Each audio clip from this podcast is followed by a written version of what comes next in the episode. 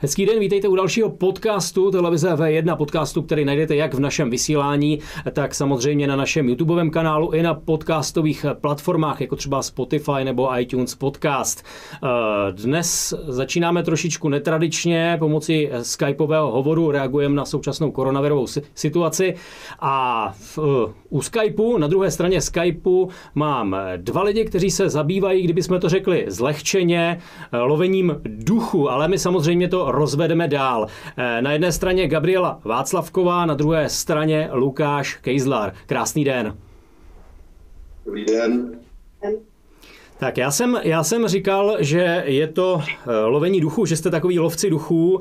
Eh, jaká je pravda? Čím se vlastně zabýváte? Jak byste dali specifikovat ten váš obor, který vás baví, živí, možná děsí, možná pomáhá někomu ostatnímu?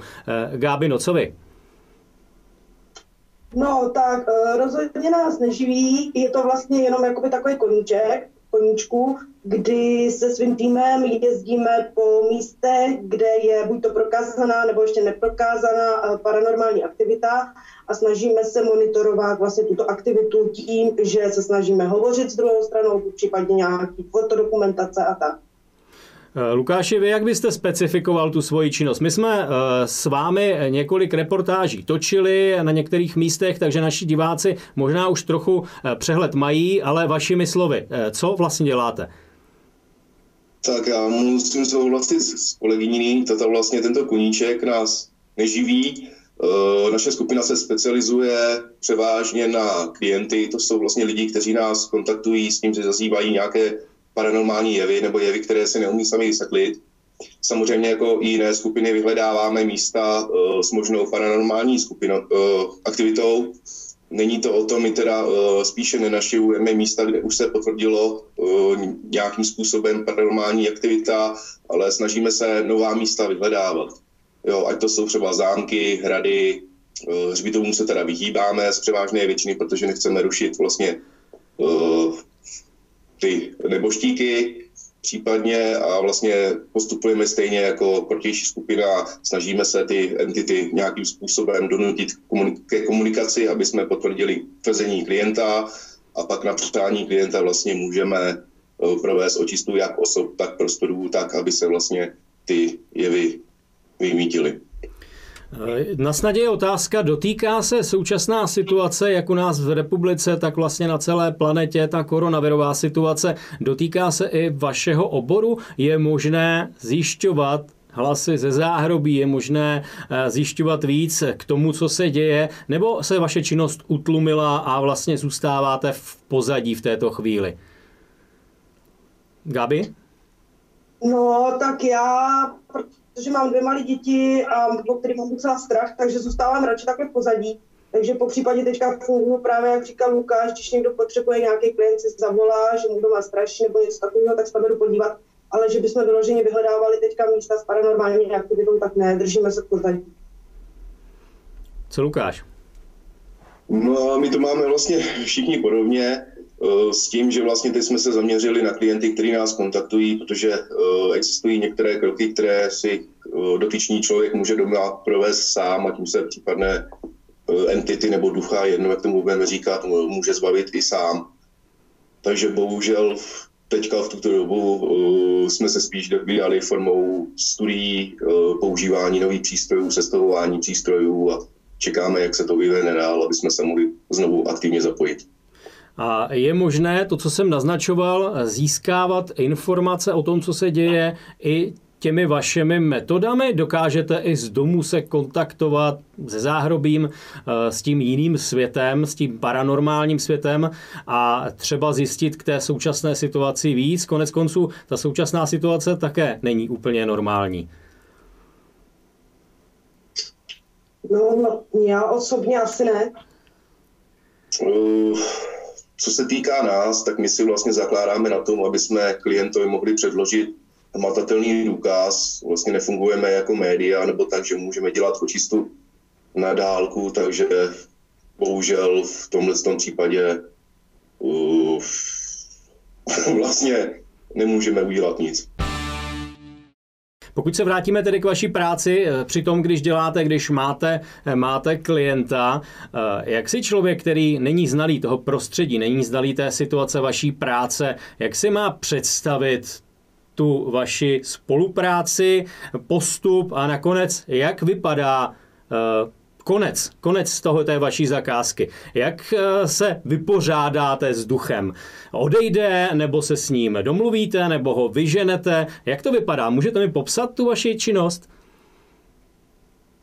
No, a tak uh, u nás to je většinou tak, že si klient zavolá, že se mu teda něco děje doma, já se tam jdu podívat, beru na to své přístroje, který používám nejčastěji, ty tady taky mám, pak můžu představit provedu šetření vlastně v místě, kde se má odehrávat tato paranormální aktivita. A buď tam je, anebo tam není, většinou tam teda není, jo, lidi se bojí, je to vlastně způsobený hodně strachem, ale v případě, že tam je, snažím se nejprve s entitou nějakým způsobem podobným, jakoby, když to tak řeknu, eh, vysvětlit jí, že už tady nemá co dělat, že zemřela, aby odešla.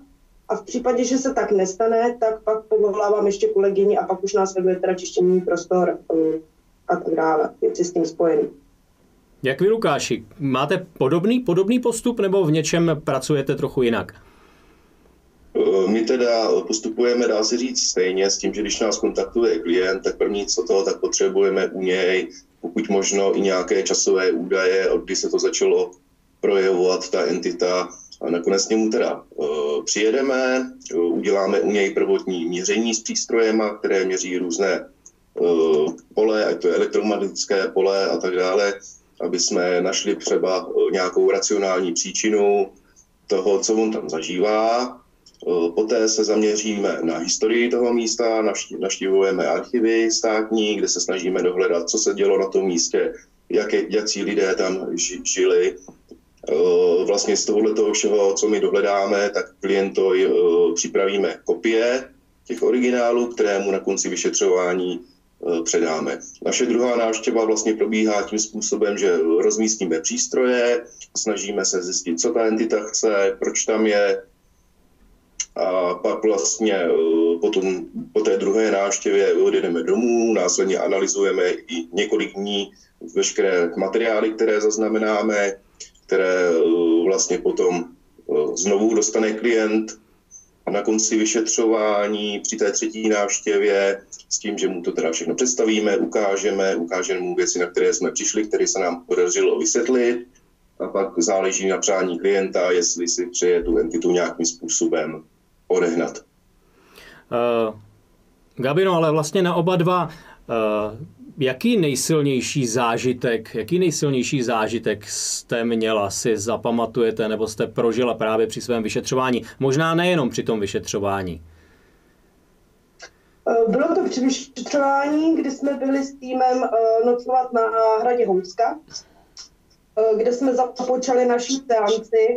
Tam si teda nejsem moc dobře teďka jistá, abych nelhala, mám to všechno z doslechů, protože při té seanci jsem začala být úplně mimo, začala jsem se smát věcem, který jsou prostě, který jsou normální, kterým se normálně nesměju.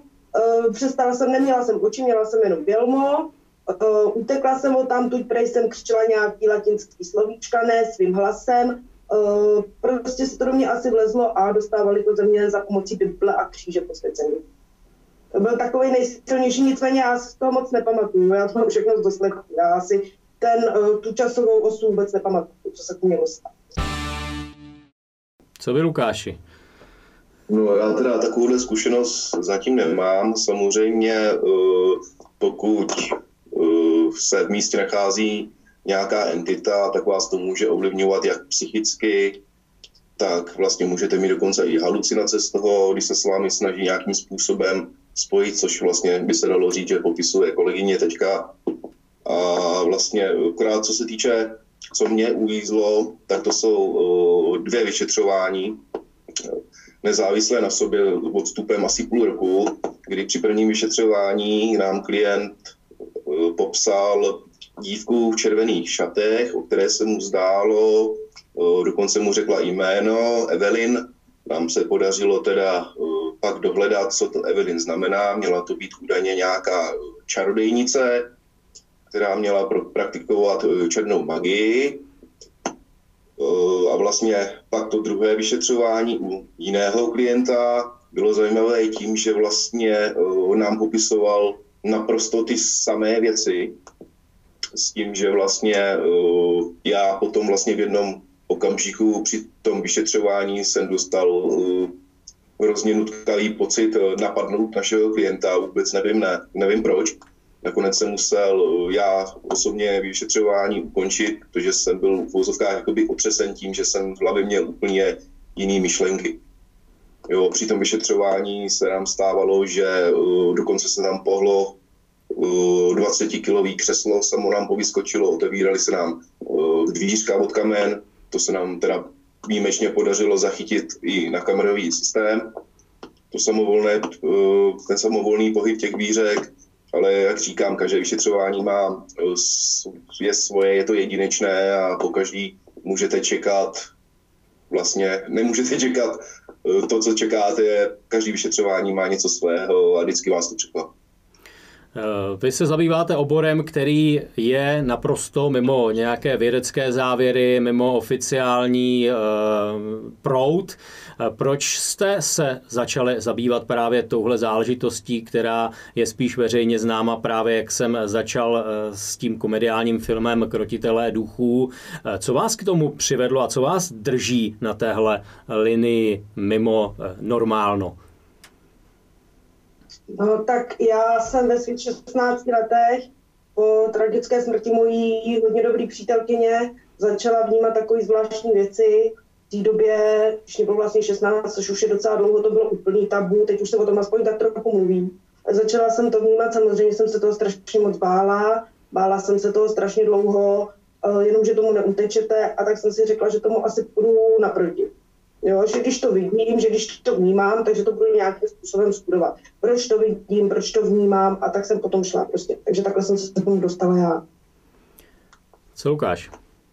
No, je to tak, vlastně každý člověk, který se o tohle zajímá, tak musí vlastně zažít nějakou tu zkušenost s tím, aby ho to donutilo tomu se věnovat. Já jsem vlastně malinká také výdal nějaké postavy, jo, vždycky to bylo teda s okolností ve tmě, rodiče tomu nějakým způsobem eh, nepřidávali nějaký větší důraz, ale už dneska díky tomu, že se o to zajímám, vím, že vlastně děti jsou eh, na té na přítomnosti entit citlivější, že je můžou dokonce vidět, slyšet.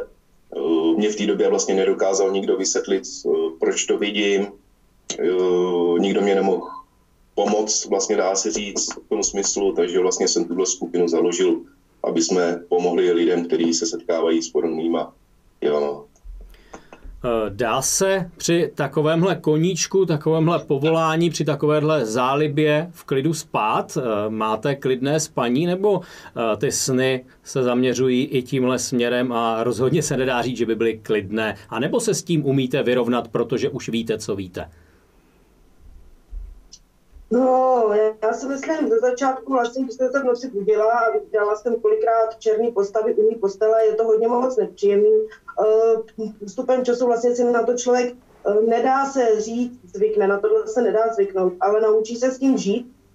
Takže můžu říct, že teďka už mám v podstatě normální spaní a vlastně tenhle ten koníček si sebou ani domů nenosím, jo. Prostě ten zůstává za dveřma tohohle bytu a takže já si myslím, že jako v pořádku.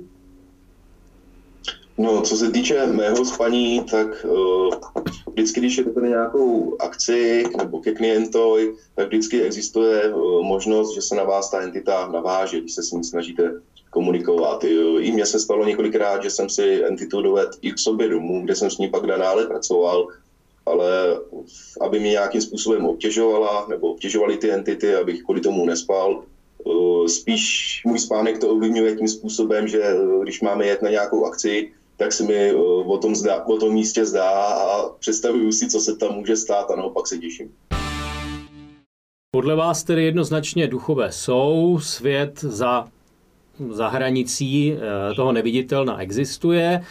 Eh, mají se tedy lidé bát? Mají se bát duchu, nebo se s nimi dá normálně žít? Je to jenom naše pokračování? Já si nemyslím, že je důvod se těch duchů bát. Eh, ty duchové jsou tady, byly tady, budou tady, jsou úplně prostě naprosto všude. um, duch člověku prostě většinou neublíží. Pak jsou tady pak ještě takový ty podskupiny, jako jsou ty horší duchové, jako démoni a tohle, ale to už není tak časté, jak já bych se nebála, určitě bych se nebála. Je důležité zjistit, proč ten duch tam je, uh, co vlastně ten duch chce a nějakým způsobem se s tím naučit žít, anebo mu poslat pryč. Ale nemyslím si, že by se měli lidi bát. Já s kolegyní souhlasím. Eh, já říkám lidem, že vlastně eh, těm duchům, entitám, se projevují, tak převážně to jsou právě ty v úzovkách hodní eh, duchové, kteří vlastně my je nevidíme, neslyšíme a ty věci, které vlastně ten dotyčný člověk zažívá, tak jsou jenom jakoby zoufalý počin toho, aby si jich někdo všimnul, aby osoby vlastně dávaly jenom vědět, že tam jsou. Jo, někdy stačí se s nimi jenom promluvit nebo zachytit jejich hlas a ty jevy okamžitě skončej a vlastně stačí jenom to dát tím najevo, že o nich víme, že tam jsou. Eh, Gabriela naznačila už na začátku, že spousta těch případů, ke kterým vyjíždíte, eh, jestli jsem to dobře pochopil, je takových, že vlastně vychází z hlavy toho klienta, že kolikrát nejde o toho ducha, nejde o ten problém, který je paranormálního jevu. Eh, jak často jsou právě ty příčiny těch nájemníků, že tam opravdu ducha nemají, jenom se nechali chytit do takové té sítě, možná knih, filmů, možná svého druhého já. Je to, je to opravdu to nejčastější? Uh, ano, v mém případě je to opravdu to nejčastější. Vlastně 80% případů, kam jedu, uh, je založených právě na tomhle, že tam nic není. Je to většinou prostě uh, ze strachu těch lidí. Ty lidi se toho bojí. Buď to na sebe chtějí upozornit, anebo se toho prostě jednoduše bojejí. A když se bojí, tak prostě vidějí i to, co není. Ano, je to tak. Vlastně, kdo věří, že u něj je duch, tak to uvidí ve všem, uslyší to ve všem. Ať, nevím, může pracovat dřevo, vrznout dveře, i hned si myslí, že tam má nějakýho ducha, tak jako je to hrozně o lidské představivosti i psychice. Samozřejmě vliv mají i nějaké nemoci na to vnímání okolí, proto je velmi důležité vlastně, než jdeme ke klientovi a pak s ním mluvíme, udělat si o něm nějaký uh, psychologický obrázek, aby jsme věděli případně, uh, jak se k němu máme chovat. Samozřejmě, to jsem zapomněl říct, uh, je pro nás velmi důležité, aby nám klient, pokud možno, buď to ukázal lékařskou zprávu s, s tím, že vlastně jakoby nepobírá žádné léky ovlivňující psychiku, protože bohužel setkáváme se i s tím, že ty lidé když vlastně se u nich doma pohybujeme a najednou vidíme eh, prášky třeba na schizofrenii, které se tam eh, volně válí, tak se zeptáme toho klienta a on nám pak náhle řekne, ano, beru to, beru to už 10 let. Samozřejmě to neznamená, že ten člověk je pod práškama, že ty jevy může zažívat, ale už je to pro nás takový jakoby podmět k tomu bejt je ohledu, ohleduplný jak k němu, tak vlastně eh, všímat si i věcí, jak se chová eh, a tak dále. Je to opravdu, my máme vyřešení, my jsme byli asi na necelých dvou tisíc vyšetřováních a to vyšetřování eh, a strašení se nám potvrdilo vlastně asi u 300 případů. Takže opravdu, kdo věří, že u něj straší, tak to uvidí všude a kdekoliv. Mými dnešními hosty, online hosty, byly Gabriela Václavková a Lukáš Kejzlar, eh, pátrači po paranormálních eh, jevech. Já vám děkuji za náš eh, Skype rozhovor a přeji hodně úspěšných pátrání. Krásný den. Vám také, nashledanou. Nashledanou.